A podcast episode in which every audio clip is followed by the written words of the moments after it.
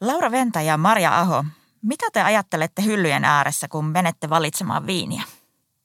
No minä yritän löytää tietysti sellaisen viinin, joka itselle maistuisi ensinnäkin, mikä on aina tällainen omanlaisensa homma, koska mä en niitä koskaan muista. Ja toisekseen kyllä niin yritän etsiä sellaisen viinin, joka olisi vastuullisesti tuotettu nykyään hyvinkin aktiivisesti. Tarkoittaa, että mieluusti olisi vastuullisuussertifikaatti, joka ottaisi huomioon sekä niin kuin ihmisoikeudet että ympäristöasiat. Eli luomua ja ehkä sitten vaikka reilun kaupan viini. Mulla on ehkä semmoinen, että mä lähestyn sille alkolaisena niin kuin semmoisen perusasiakkaan näkökulmasta, että useasti menen niin kuin siitä näkökulmasta, että mikä on se tilanne tai esimerkiksi se ruoka, mihin mä haluaisin sitä viiniä yhdistää. Ja sitten siinä kohtaa tietysti tukeudun kollegoihin, siellä on alkossa hyviä neuvoja ja vinkkejä. Ja, sitten siinä lopullisessa päätöksenteossa niin kallistun samoihin kuin mitä Laura tässä mainitsi. Eli sitten siinä kohtaa, kun ne muut semmoiset yleiskuviot on kunnossa, niin sitten mä rupean kanssa katsomaan, että löytyykö sieltä vihreän valinnan symboleita, missä on kestävän kehityksen asioita otettu huomioon, tai sitten eettisiä sertifiointeja. Niin se on sitten ikään kuin se viimeinen, viimeinen ratkaiseva tekijä sille juoman valinnalle.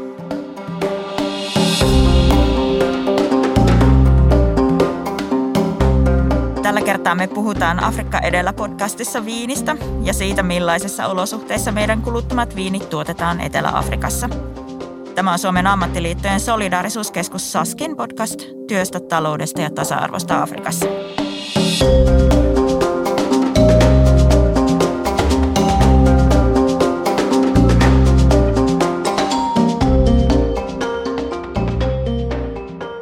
Meillä on vieraana Alkon vastuullisuuspäällikkö Maria Aho sekä Saskin kansainvälisen toiminnan asiantuntija Laura Ventä. Tervetuloa molemmille. Ja täällä istutaan studiossa tällä kertaa maskit päällä koronan takia. Ja syy, miksi me puhutaan tänään viinistä, on muun muassa se, että Saskilla on hanke, joka pyrkii edistämään sosiaalisesti kestävämpää viinin tuotantoa Etelä-Afrikassa. Ja puhutaan tässä jaksossa myös siitä, miten me kuluttajina voidaan vaikuttaa viinin tuotanto-olosuhteisiin. Etelä-Afrikka on mun katsomien tilastojen mukaan niin maailman kahdeksanneksi suurin viinintuottajamaa. Ja Alkon myyntitilastojen mukaan eteläafrikkalaista viiniä myytiin tämän vuoden tilastojen mukaan kahdeksanneksi eniten Suomessa, eikö vaan? Kyllä. Ja Etelä-Afrikka tunnetaan edullisena viinintuottajamaana. Niin Maria, mikä on tyypillistä eteläafrikkalaiselle viinille? No se on oikeastaan juuri niin kuin sä sanoit tuossa, että Suomessa ja niin kuin Alkon valikoimassa niin eteläafrikkalaisten viinien historia ja tunnettuus on tullut nimenomaan sitä kautta, että sieltä on tullut semmoisia hyviä, edullisia hintalaatusuhteen viinejä. Ja siinä vaiheessa, kun alkoon valikoimassakin esimerkiksi hanapakkausviinit kasvoja ja tuli isompaan rooliin, niin paljon eteläafrikkalaisia viinejä tuli hanapakkauksiin. Ja siinä on se tietysti niin se positiivinen asia siinä mielessä, että Etelä-Afrikka niin tuotantomaana tuli suomalaisille kuluttajille tunnetummaksi ja, ja tietyllä tapaa sitä kautta kuluttajille lähemmäksi. Mutta sitten tietysti se kääntöpuoli siinä on se, että usein tämmöisissä volyymituoteviineissä ja, ja esimerkiksi hanapakkausviineissä, niin itse asiassa se semmoinen arvo, mikä jää sinne tuotantomaahan, niin saattaa olla aika ajoin suhteellisen pientä. Eli siinä mielessä niin se semmoinen eteläafrikkalainen mielikuva tuotantomaasta Suomessa on pitkälti pohjautunut semmoiseen edulliseen hintalaatu suhteen tuotteeseen, mutta Etelä-Afrikasta on nykyään tullut valtavan hyviä – korkeamman hintapisteen ja sitten korkeamman laadun ja, ja semmoisia oikein tyypillisiä eteläafrikkalaisia niin kuin maan omia piirteitä niin kuin omaavia tuotteita. Ja niissä tietysti sit sitä arvoa itse siitä tuotantoketjusta niin jää enemmän sinne alkuperämaahan. Mutta tämä on ehkä se tilanne tällä hetkellä. Mitä sä tarkoitat sillä arvo? No siinä mielessä, että se hankintaketju, jos ajattelee sitä, niin usein näissä esimerkiksi hanapakkausviineissä, niin siellä hankintaketjussa on useampia välikäsiä niin sanotusti siinä hankintaketjussa. Ainahan näin ei ole, mutta monessa tapauksessa kyllä. Ja saattaa kiertää esimerkiksi niin, että se bulkkiviini tulee vaikka Keski-Eurooppaan, Etelä-Afrikasta ja sitten se pakataan vaikka jossain Keski-Euroopassa sinne hanapakkaukseen myydään eri vähittäiskauppatahoille, jolloin tietysti se tarkoittaa sitä, että se raha ja niin kuin rahallinen arvo, mitä siitä tuotantoketjusta jää, niin se jakautuu useamman osapuolen kesken. Ja tietysti silloin se, se realiteetti on se, että siellä alkupäässä niin se varallisuus tai arvo, joka siitä jää, niin se on todennäköisesti pienempi. Joo. Apartheid eli rotuerottelu on osa Etelä-Afrikan historiaa ja se jatkuu aina vuoteen 1994, jolloin Nelson Mandela voitti Etelä-Afrikan vaalit ja tämä järjestelmä sitten hävitettiin ihan lopullisesti. Ja tämän rotuerottelun aikana niin ihmiset jaoteltiin etnisen alkuperänsä perusteella eri ryhmiin ja myös asuinalueet, rakennukset, palvelut ja julkiset tilat luokiteltiin sitten näiden etnisten alkuperien mukaan. Ja esimerkiksi just mustien oikeutta omistaa maata rajoitettiin. Ja tämä rotuerottelu ei ole ihan täysin hävinnyt eteläafrikkalaisesta yhteiskunnasta. Näkyykö se jollain tavalla edelleen viinitiloilla, Laura? No joo, kyllä se valitettavasti näkyy. Et tietysti ihan se perusasetelma niillä on se, että viinitilojen omistajat ovat poikkeuksetta tai lähes poikkeuksetta valkoisia ja työntekijät yhtä suurella prosentilla mustia. Että se jako on hyvin selvä. Ja tota, vaikka siinä todellakin apartheid virallisesti on ollut jo pitkään poissa, että sitä ei sovelleta enää Etelä-Afrikassa, niin siitä huolimatta se perintö on, on hyvin vahva ja ne asenteetkin valitettavasti osittain on, on säilynyt kyllä. Että, tota noin, niin erityisesti tämä näkyy ehkä just suurimmillaan siellä viinitiloilla ja maatiloilla sitten ehkä edelleen yhteiskunnassa. Semmoisena tietynlaisena ehkä sitten arvostuksen puutteena työntekijöitä kohtaan ja, ja sitten toki se niin kuin on sitten molemmin puolistakin, että molemmin suuntiin niitä ongelmia näkyy, kun jako on noin selvä. Ja just tästä historiallisesta taakasta ehkä kertoo sekin, että Etelä-Afrikassa on kuitenkin pyritty ja, ja siellä on ihan niin kuin valtion hallinnon ja paikallisviranomaisten toimesta moniakin sellaisia hankkeita, joissa pyritään niin kuin tukemaan esimerkiksi tummaihosten – yrittäjyyttä ja, ja että he rupeisivat viinien tuottajaksi. Mutta tämä, tietysti yksi iso kysymys siihen on tämä maan omistus, että silloin usein, jos on tummaihoinen yrittäjä, niin hän joutuu hankkimaan ne rypäleet vuokratiloilta. Ja tietyllä tapaa sen, niin kuin sen koko toiminnan kannattavuuden kannalta, niin se on haaste, jos ei itse omista niitä viinitiloja. Ja se niin kuin kertoo tätä historian taakkaa, että näissä hankkeissa niin niitä on kuitenkin aika vähän onnistunut. Eli siellä on loppujen lopuksi ihan yksittäisiä tummaihoisia tota niin, niin viinitilan omistajia. Ja, ja se varmaan osaltaan just kertoo niin kuin siitä historian taakasta ja, ja vaikka yritystä on muuttaa sitä, mutta se on niin kuin todella vaikeaa. Mm. Mitä sitten voitaisiin tehdä? Onko sulle antaa jonkinlaisia ehdotuksia tästä? Että... Voi kumpa, mm. kumpa olisikin. Varmaan tämä koko päivän teeman mm. niin kuin haasteellisuus on juuri se, että paljon jollain tapaa on niin kuin semmoista hyvää tehdään, mutta se juuri syy ja se historian taakka ja se koko kompleksisuus tämän asian ympärillä, niin se ei todellakaan ole helposti ratkaistavissa. Ja valitettavasti mulle ei ole siihen antaa keinoja, mutta se mitä me ollaan alkossa pyritty tekemään on se, että me ollaan niin kuin avarakatseisesti suhtauduttu siihen, että, että jos on tämmöisiä hankkeita, jotka on halunnut tulla meille esittäytymään, esimerkiksi on yksi tämmöinen hanke, jossa pyritään kannustamaan nimenomaan tummaihoisia naisia – alkamaan niin kuin viinialan yrittäjiksi. Ja ollaan pyritty sitten näitä tahoja tapaamaan täällä yhdessä Etelä-Afrikan suurlähetystön henkilöstön kanssa ja tietyllä tapaa saamaan heille näkyvyyttä täällä pohjoismaiden markkinoilla. Ei pelkästään alkossa, mutta myös muissa pohjoismaissa. Ja, ja ne on niitä, sanotaanko se pieniä asioita, mitä me voidaan tehdä, mutta toki paljon muutakin toivoisin, että pystyisi.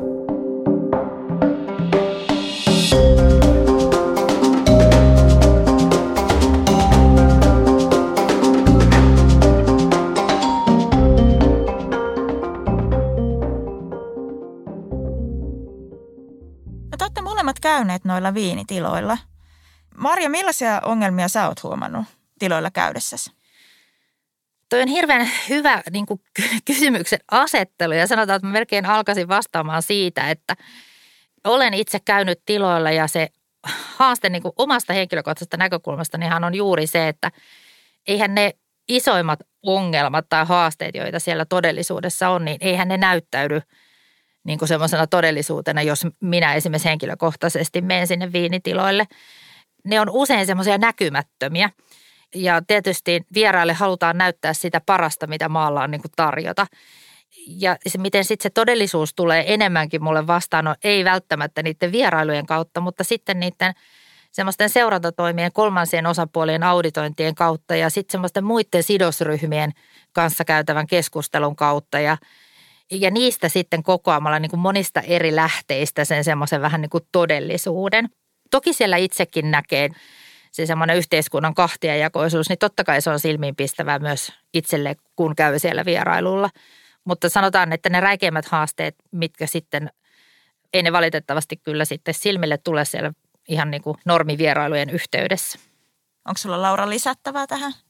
No joo, itse taas on erilaisessa asemassa. Olen siellä käynyt, kun me ollaan Saskin hankkeessa tuetaan paikallista ammattiliittoa siinä, että ne pystyisi sitten siellä pitämään huolta, että työolot olisi kunnossa, palkkaus olisi kunnossa ja siis ihmisarvoa muutenkin kunnioitettaisiin siellä tiloilla, niin kun olen sitten semmoisessa ominaisuudessa siellä vierailut, että olen ollut tämän ammattiliiton mukana – jututtamassa työntekijöitä ja nopeasti, hyvinkin nopeasti, mutta pikaisesti kyllä pääsin katsomaan sitten vähän sitä asumisoloja ja muuta sinänsä työntekoa en nähnyt, mutta että siinä sitten ei ollut isäntää mukana, kun juttelimme työntekijöiden kanssa, niin he kertoi sitten kyllä avoimemmin. Ja toki sitten ammattiliiton kautta on kuullut niitä asioita, mitä siellä todellisuudessa tapahtuu, niin aika paljonkin, että tota, et valitettavasti todellakin niin siellä on paljon isoja haasteita, mitkä liittyy esimerkiksi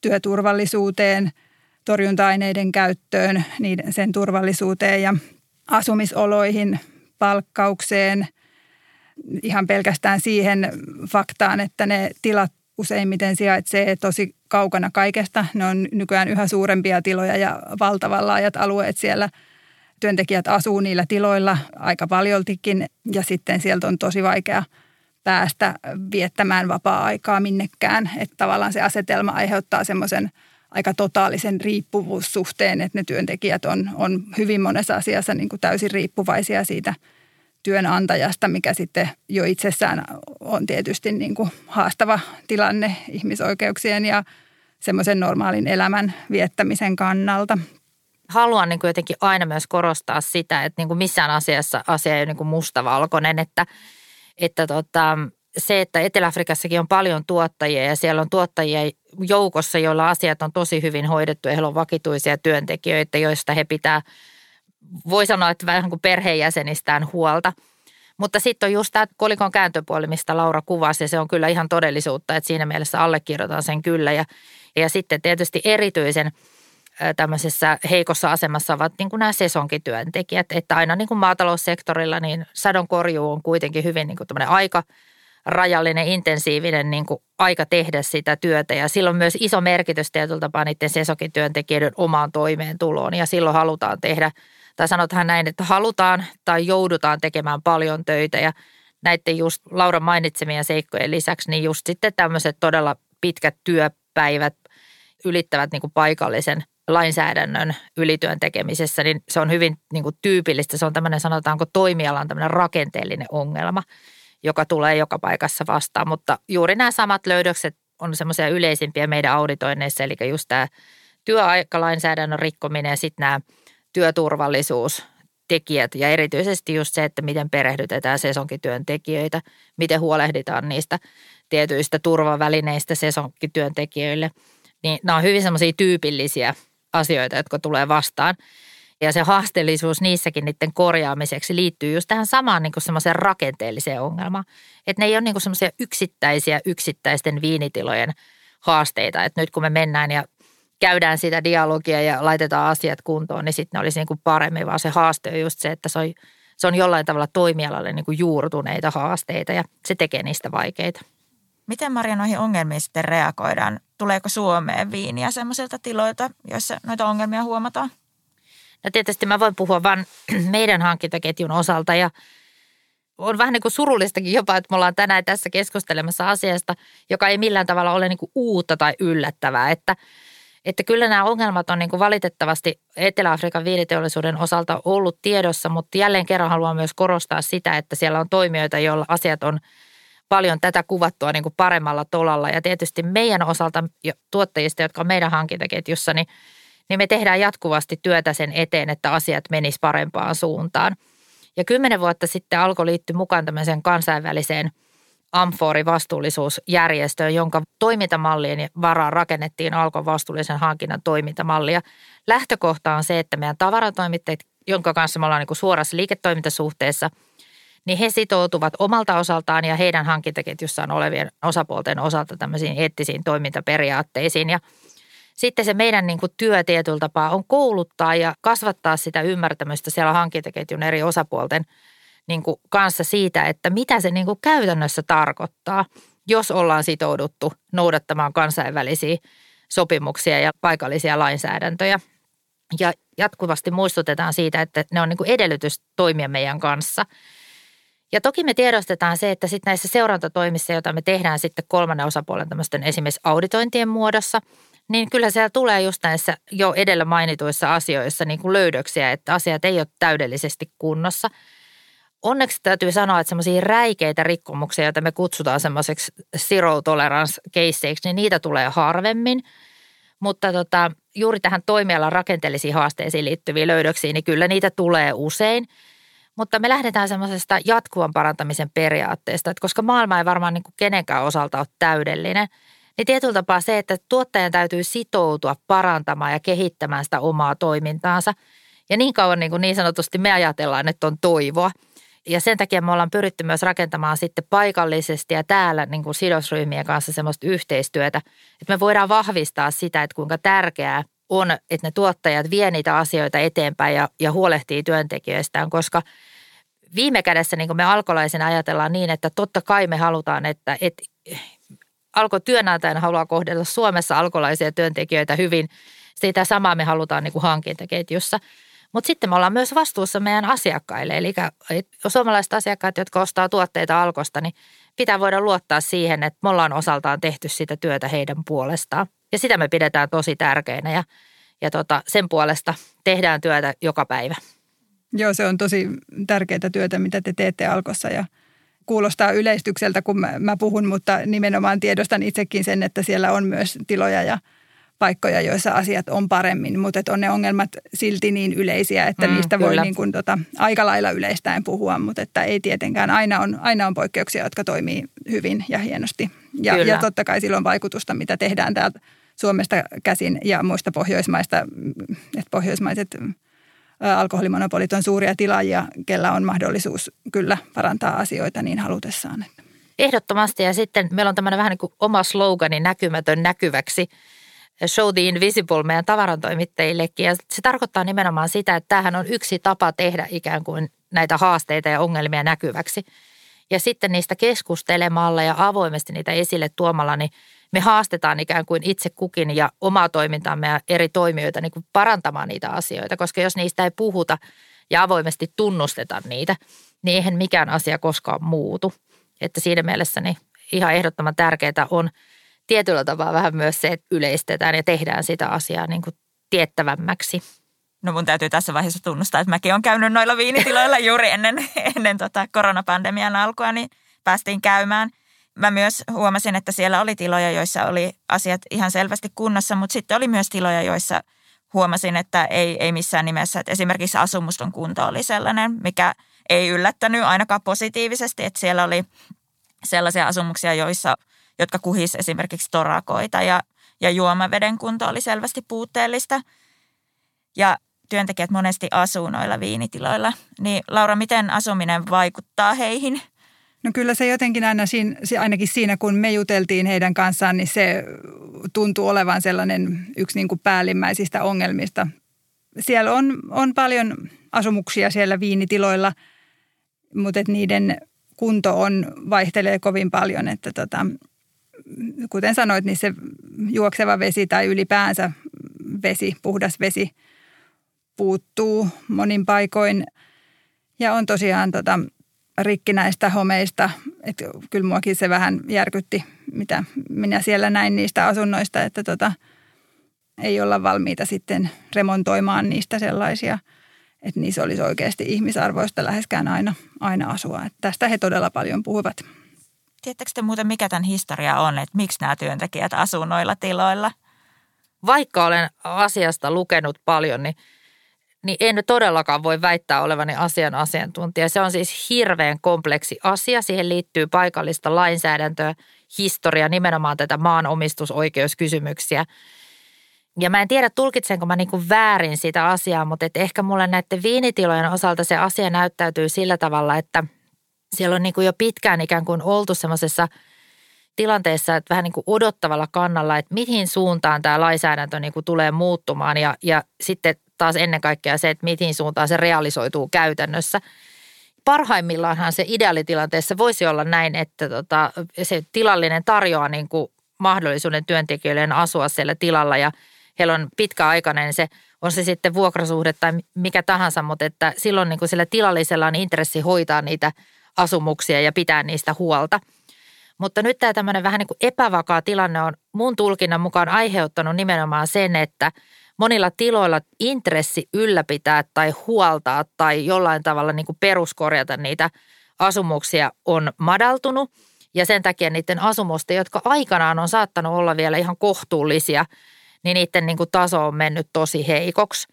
Ja sitten kuulee monesti semmoisia vasta-argumentteja, että no se on kuitenkin parempi kuin niissä townshipeissa, jossa sitten on ihan tämmöisiä niin hökkeliasutusta – ja sitten se vaihtoehto usein kuvataan tällä tavalla juuri siitä syystä, koska se maanomistajuuskysymys on sellainen, että tummaihoisilla ei ole mahdollisuutta ostaa maata. Kun sitä maata ei ole myytävänä tai sitä ei ole saatavana tai sen hinta on sellainen, että heillä ei ole mahdollisuutta sitä yksinkertaisesti ostaa, jolloin he eivät pysty rakentamaan mitään omaa, aloittaa niin kuin semmoista alusta. Koko sen ajan, kun me ollaan oltu tekemisissä läheisemmin eri sidosryhmien kanssa Etelä-Afrikasta ja, ja itse siellä käyty, niin – tämä asuminen on ollut se kysymys. Ja jollain tapaa se ei niin kuin liikahda kauheasti suuntaan eikä toiseen. Se on niin kuin todella tämmöinen pitkän aikavälin ongelma. Ja enkä tosiaan osaa sanoa, että mihin suuntaan niin kuin tämä asia on menossa. Että siellähän maan reformista on puhuttu moneen otteeseen ja, ja se on niin kuin iso poliittinen kysymys, mutta mitä sille tulee tapahtua, niin siihen en osaa sanoa.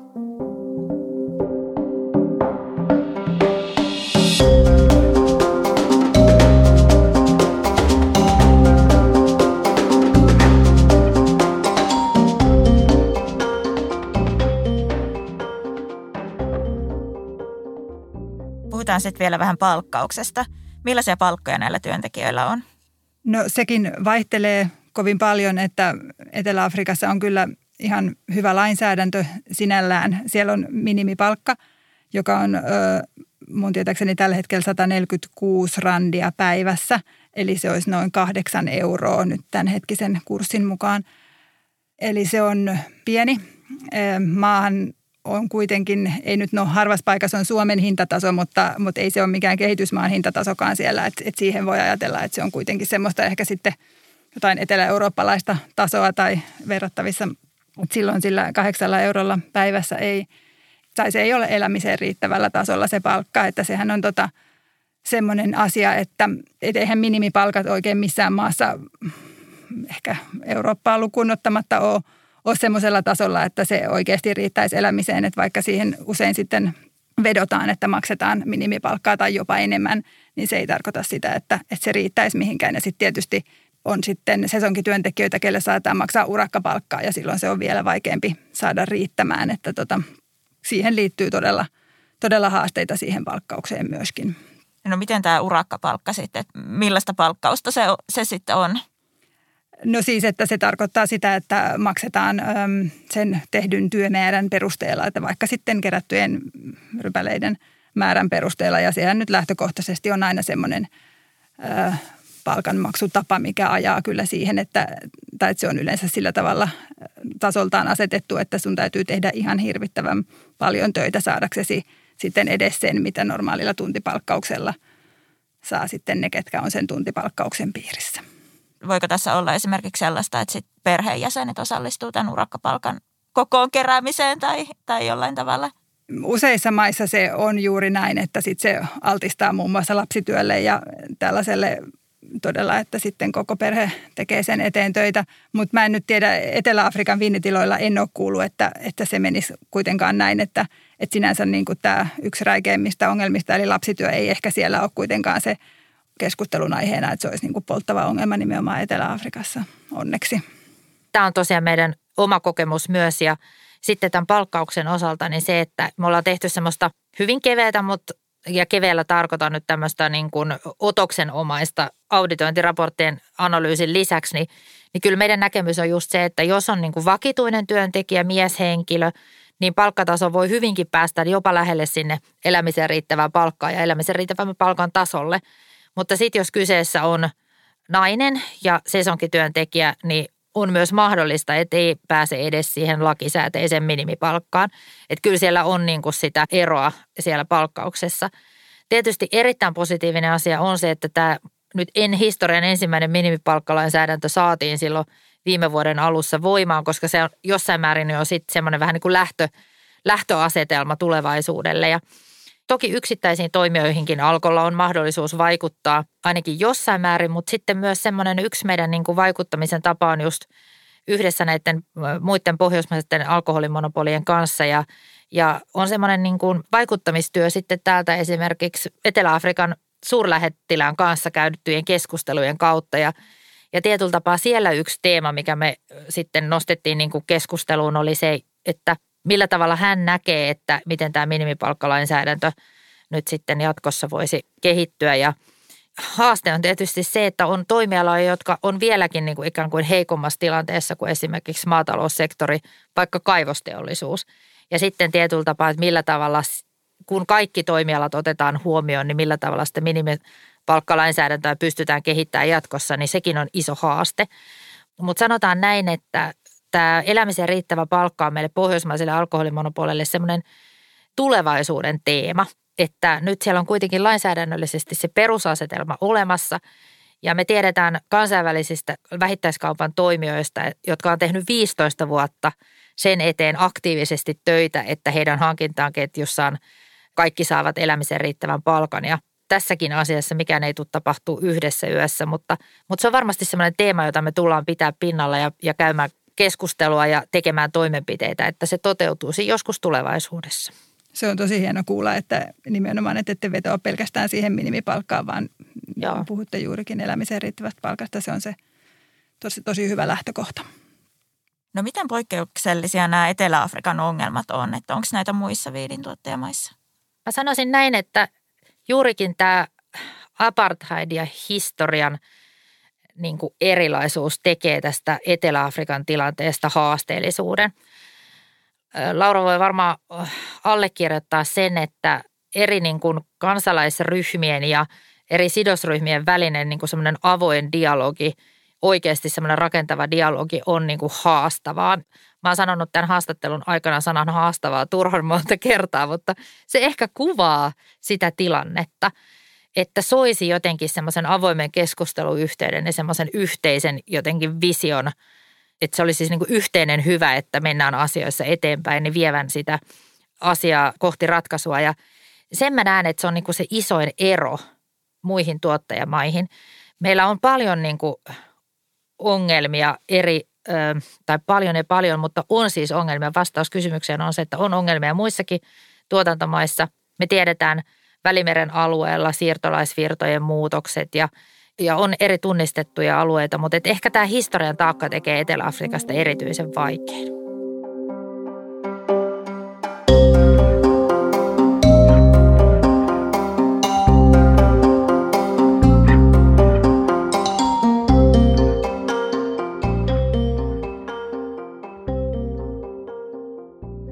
No puhutaan sitten vähän viinin vastuullisuudesta ja siitä, miten me voidaan siellä viinihyllyn äärellä vaikuttaa. Tämmöinen journalisti Tom Heineman tutki myös näitä viinitiloja ja teki vuonna 2016 tämmöisen dokumentin nimeltä Bitter Grapes. Ja siinähän Suomi just erilaisia eettisiä sertifikaatteja, muun muassa Vietaa, eli Wine and Agricultural Ethical Trade Association, vaikea sana – ja eettisiä sertifikaatteja on, on monenlaisia. Niin miten näillä sertifikaateilla voidaan pyrkiä varmistamaan, että tuotanto olisi eettistä? Se on erittäin hyvä kysymys. Tälleen niin kuin alkolaisesta näkökulmasta, niin sertifioinnit on yksi tapa kertoa kuluttajille, että tämä tuottaja on sitoutunut tiettyihin periaatteisiin. Ja tietysti eri sertifioinneilla on sitten eri spesifit niin kuin kriteerit sille omalle sertifioinnilleen – mutta niin kuin vähittäiskaupan näkökulmasta se, mikä lisäarvo sille on niin kuin kuluttajalle, on se, että siinä on aina kuitenkin tämä kolmannen osapuolen varmennus. Eli tietyllä tapaa se ei perustu vaan semmoiseen, että joku sanoo, että me nyt toimimme näin, vaan tietyllä tapaa siinä on selvät kriteerit, millä tavalla niin kuin se varmennetaan, että sitten oikeasti toimitaan niiden ilmoitettujen ja julkisten avointen periaatteiden mukaisesti. Hankinnan näkökulmasta, niin eihän mikään takaa, että asiat on kunnossa. Et sanotaan näin, että sertifioinneissa ja kaikissa auditoinneissa on ne sitten sertifiointien tekemiä tai sitten niin kuin muussa yhteydessä, niin sehän on aina sen hetken otos. Mutta kyllä me lähdetään niin kuin siitä, että noin lähtökohtaisesti sertifioinnit on osoitus semmoisesta sitoutumisesta, pitkäjänteisestä työstä. Ja me halutaan nähdä ne niin kuin positiivisena asiana. Me ymmärretään, että paljon käydään tätä tämmöistä myös kriittistä keskustelua niiden roolista, mutta mä uskon, että tulevaisuudessa niiden rooli tulee vielä vahvistumaan – tämmöisenä viestinnällisenä elementtinä suhteessa kuluttajaan, koska se on yksi keino kertoa kuluttajalle siitä, mitä siellä hankintaketjussa tapahtuu. Miten käytännössä nämä sertifioinnit toimii sitten? Siinä on jonkinlainen tämmöinen auditointiprosessi, eikö vaan? Kyllä. Joo. Ja, ja kuten sanottu, niin ne on eri, eri sertifioina vähän erilaisia mm. ne prosessit, että ei ole semmoista yhtä ainutta tapaa. Mutta lähtökohtaisesti niin, että sertifioinnilla on tämmöiset julkiset kriteerit riippuen siitä, mihin he on kohdentunut. Mutta jos me tässä puhutaan nyt enemmän semmoisesta ihmisoikeus, työoikeuspainotteisista sertifioinneista, niin niin kriteerit ovat julkisia, eli kuka tahansa voi esimerkiksi heidän verkkosivuillaan käydä tutustumassa niihin, että näihin periaatteisiin olemme tota, sitoutuneet. Ja sitten kolmas osapuoli tulee tämmöinen sitoutumaton taho tekemään sen tarkastuksen, että todella toimivatko he näin niin kuin ovat luvanneet. No miten nämä sertifikaatit sitten näkyy kuluttajille? Ilmeisesti jonkinlaisena tarrana alkon hyllyssä tai pullossa. Joo, yleisimmin kyllä näin, että sieltä löytyy sieltä pullon etiketistä merkintä ja tällä hetkellä yleisimmät tai sanotaan isoimmat ovat reilun kaupan ja Fair for Life ja For Life eettiset sertifioinnit. Tuotteen etiketissä ja sitten hyllyreunassa näkyy tämmöisen eettisen sertifioinnin merkki. No Laura, miten noi ammattiliitot pyrkii sit edistämään tiloilla noita työntekijöiden oikeuksia? No ammattiliitot tietysti toimii siellä ihan samalla tavalla kuin muuallakin ja he pyrkii tarttumaan tietysti yksittäisten työntekijöiden ongelmiin, jos he sellaisia tietoonsa saavat ja ratkaisemaan sitä sitten neuvottelemalla ja ylipäänsäkin neuvottelevat siis työntekijöiden puolesta. Työehtosopimuksia solmitaan sielläkin ja – ja käydään erilaisia neuvotteluja sitten työnantajien kanssa ja toisaalta sitten pyrkivät yhteiskunnallisesti vaikuttamaan siihen suuntaan, että, että myös sitten lainsäädäntö olisi kohdallaan ja he vaikuttavat myös näiden sertifiointien kautta, että heilläkin on oikeastaan ihan iso ja kova homma siinä, että he pyrkii pysyä perillä näistä eri sertifikaattien vaatimuksista, jotta he pystyisivät sitten niihinkin vetoamaan niiden tilojen osalta, jotka sitten kuuluu johonkin se, tai sertifikaatin piiriin – että he antaa lainopillista neuvontaa sit myös jäsenilleen ja tietysti niin kun, kun sertifikaattien yksi haaste liittyy siihen juuri niihin auditointeihin eli tarkastuksiin, että niitä ei pystytä tietenkään käymään riittävän usein, koska riittävän usein olisi se, että siellä on joku koko ajan. Ja, ja sehän on oikeastaan sitten ammattiliitto ainoa, joka pystyy siihen, että, että on siellä tilalla ikään kuin läsnä silminä ja korvina koko ajan, että mitä siellä tapahtuu – mutta on huomattava, että tämä koskee vain tietenkin niitä tiloja, joissa on järjestäytyneitä työntekijöitä ja se on aika harvinaista Etelä-Afrikassa. Suunnilleen 5 prosenttia maatilojen työntekijöistä kuuluu ammattiliittoihin, eli se on todella, todella pieni prosentti, jolloin on paljon tiloja, joissa sitten ammattiliitto ei voi tehdä mitään. No miten kuluttajat voi sitten vaikuttaa työntekijöiden oikeuksiin? Onko esimerkiksi ostopoikoteista mitään hyötyä? sanotaan, että aikana silloin, kun ehkä ei muuten tiedetty, sanotaan, että maailma oli ehkä vähän erilainen ja se näkyvyys siinä hankintaketju oli erityyppistä, niin siinä vaiheessa niin kuin, niin kuin ymmärrettävää, että tuntui, että se oli ainoa keino, mutta kyllä mä toivoisin, että kuluttajat ajattelisivat jollain tavalla niin, että kun meidän tavoite niin kuin kaupan alan toimijana on jollain tavalla rakentaa sitä tulevaisuutta niin, että me pystyttäisiin entistä avoimemmin kertomaan ja jakamaan eri muodoissa tietoa sieltä hankintaketjusta kuluttajille, että he voivat tehdä vastuullisia – ostopäätöksiä oman arvopohjansa perusteella. Niin sitten käänteisesti kuluttaja kysyisi, olisi kiinnostunut niistä asioista. Eli koska jälleen kerran se vie sitä, sitä eteenpäin, sitä tekemistä, että me välitetään sitä kuluttajan tahtoa sinne alkuperämaahan. Että jos me mennään ja sanotaan, että jos te haluatte myydä Suomessa viinejä, niin meidän kuluttajat edellyttää, että nämä ja nämä asiat pitää olla kunnossa. Niin se edistää niin kuin kaikkien meidän hyvinvointia ja, ja se helpottaa niin kuin sitä työtä, koska kuitenkin se tuottaja, joka myy sen tuotteen tänne Suomeen, niin hän myy sen suomalaiselle kuluttajalle. Ja hän haluaa vastata siihen kuluttajan odotukseen.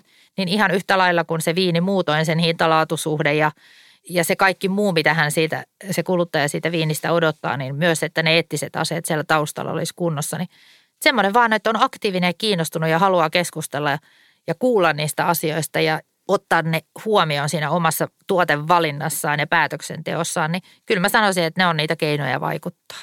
Joo, hiljainen boikotti on siinä mielessä huono, että, että se ei välttämättä tule koskaan sitten selville niille tahoille, kenelle se pitäisi tulla selville, että miksi tässä boikotoidaan ja mitä tässä boikotoidaan. Että se tarvitsisi olla niin hirvittävä määrä ihmisiä sitten oikeasti saatu mukaan siihen, että jotta se rupeisi näkymään sitten vaikka Alkonkin myyntiluvuissa tai muuta. Että, että parempi ehdottomasti juuri niin kuin Marja sanoi, niin on, on kertoa sille paikalle, mistä tuotteita ostaa, että minkälaisia toiveita olisi ja, ja näin. Että, tota, että boikotti on, on vähän semmoinen kaksipiippunen juttu kyllä.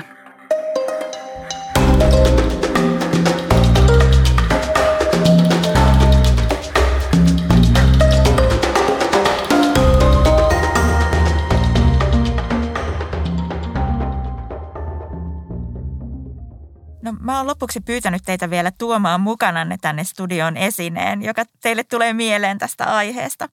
Kertokaa mulle, minkä esineen te olette tuoneet ja miksi, ja kuvailkaa vähän sitä esinettä.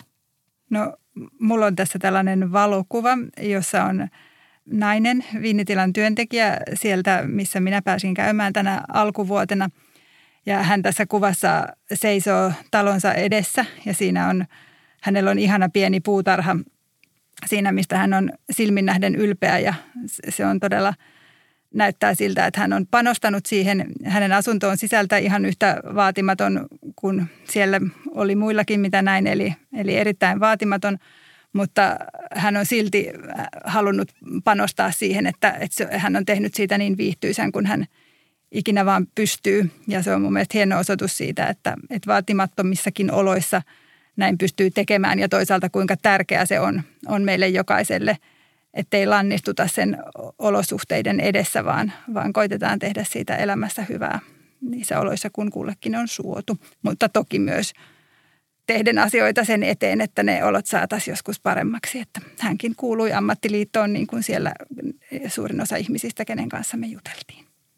Mulla on mukana tuommoinen pieni laukku, joka on tehty tuollaisesta juuttikankaasta ja farkusta ja sitten siinä on tuommoinen helmistä punottu nauha. Ja tota, toi tavara itsessään olisi voinut olla ehkä joku muukin, mutta, mutta toi kyseinen tavara niin ehkä symboloi sellaista, että mulla on yhdellä näistä matkoista ollut mahdollisuus vierailla semmoisella viinitilalla, jossa vuosien varrella – viinitilan omistaja on jakanut osuuksia tästä viinitilasta työntekijöille, tämmöisille pitkäaikaisille työntekijöille ja sitä kautta siirtänyt sitä omistajuutta näille työntekijöille. Ja sitten kun me tiedetään, että viinitilalla työ on sesonkin luonteesta ja sitten toisina aikoina siellä voi olla siellä maataloustyön puolella hiljaisempaa, niin siellä on hyvin aktiivinen tämmöinen turistikeskus, jossa nämä työntekijät sitten tekee muina aikoina töitä ja – he myy siellä erilaisia käsityötuotteita ja tämä laukku on ensinnäkin erittäin hyvin tehty. Ja, ja tota, tarttui mun matkaani sieltä. Mulla on sen ikäinen nuori tyttö kotona, että mä toin sen hänelle tuliaiseksi, mutta se symboloi niin kuin tietyllä tapaa sitä semmoista yrittäjähenkisyyttä ja aktiivisuutta. Ja kun siihen annetaan mahdollisuus, niin ne työntekijät samalla tavalla kuin tuossa Lauran esimerkissä, niin semmoiset hymyilevät kasvot voisivat niin kuin symboloida tuota laukkua, että semmoisilla pienillä omilla projekteilla ja semmoisilla itsenäisyyden ponnistuksilla, niin, niin sitten ostamalla tuommoisen, niin voi niin kuin tukea sitä semmoista toivon henkeä. Ja, ja mulle jotenkin sitten semmoisella surullisella tavalla hirveän herättävää oli, koska yksi työntekijä sitten sanoi, että, että hän ei välttämättä itselleen toivo enää kauheasti mitään. Että hän on sinänsä tyytyväinen elämäänsä niin kuin se on, mutta hän toivoisi, että hänen lapsilleen tulevaisuus olisi niin kuin parempi. Ja se jotenkin on niin kuin liikuttavaa, millä tavalla he jaksaa niin kuin vaikeissakin olosuhteissa niin semmoista toivoa pitää yllä. Ja toi laukku ehkä symboloi mulle sitä. kysyisin vielä teiltä tällaisen kysymyksen, että mitä kirjoja tai elokuvia suosittelisitte, jos haluaisi tietää aiheesta lisää? No mä mietin tota ja mä sanoisin näin, että mahdollisimman paljon ja laajasti. Näkökulmia on monia ja, ja jokaiselle muodostuu se oma todellisuus sen perusteella, kuinka laajasti niin kuin siihen asiaan tutustuu. Ja ei ole yhtä oikeaa, että itse pyrin siihen, että kuuntelemaan mahdollisimman paljon eri osapuolia ja lukemaan ja, ja katsomaan materiaalia tähän teemaan liittyen, niin siitä muodostuu se, se ainakin yksi todellisuus siitä asiasta, että tämä on ehkä tämmöinen vähän huono vastaus suoraan kysymykseen, mutta näin mä sitä asiaa pohdin.